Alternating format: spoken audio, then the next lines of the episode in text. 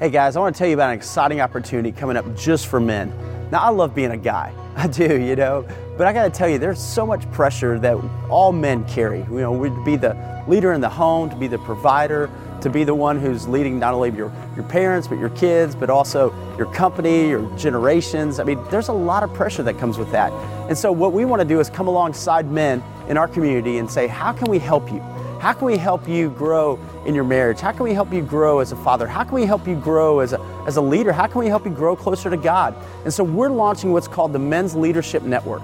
And we're going to have a seven week course that it's going to be powerful and encouraging, and, and it's going to be interactive. But we're going to start on February 19th, and we're going to talk about issues that men face. Like, for instance, how to have a healthy work life balance.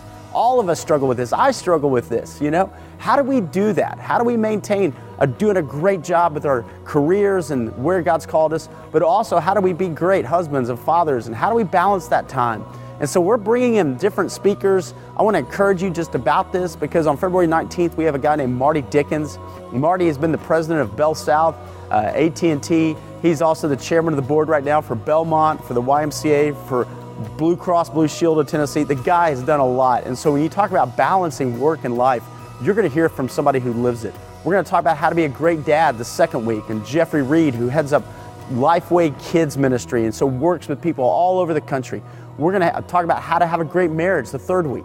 And we're bringing in Kim Anderson. You know, we always talk about what it means to have a great marriage from a guy's perspective, but we're going to hear from somebody who's a marriage and family therapist and say, hey, what from a woman's perspective, how can we be great in our marriages? And then we're going to talk about how to have great sex, you know, and that's something every guy struggles with, you know, and visually we're stimulated that way. So, how do we do that? How do we do it well? And so, Barney Self, who's a marriage and family therapist, is going to come in and be with us. It's going to be interactive, it's going to be powerful, it's going to be right where men live and the issues we deal with. And so, I want to challenge you and encourage you. Beginning February 19th, for seven weeks, make it a priority. Say, I want to be there, I want to learn, I want to grow, I want to become the man that God created me to be. Also, invite somebody to come with you a great opportunity to help other guys in our community, help other guys in your neighborhood, to help guys in your workplace. Be the men that God created them to be. Guys, this is powerful. This is life impacting.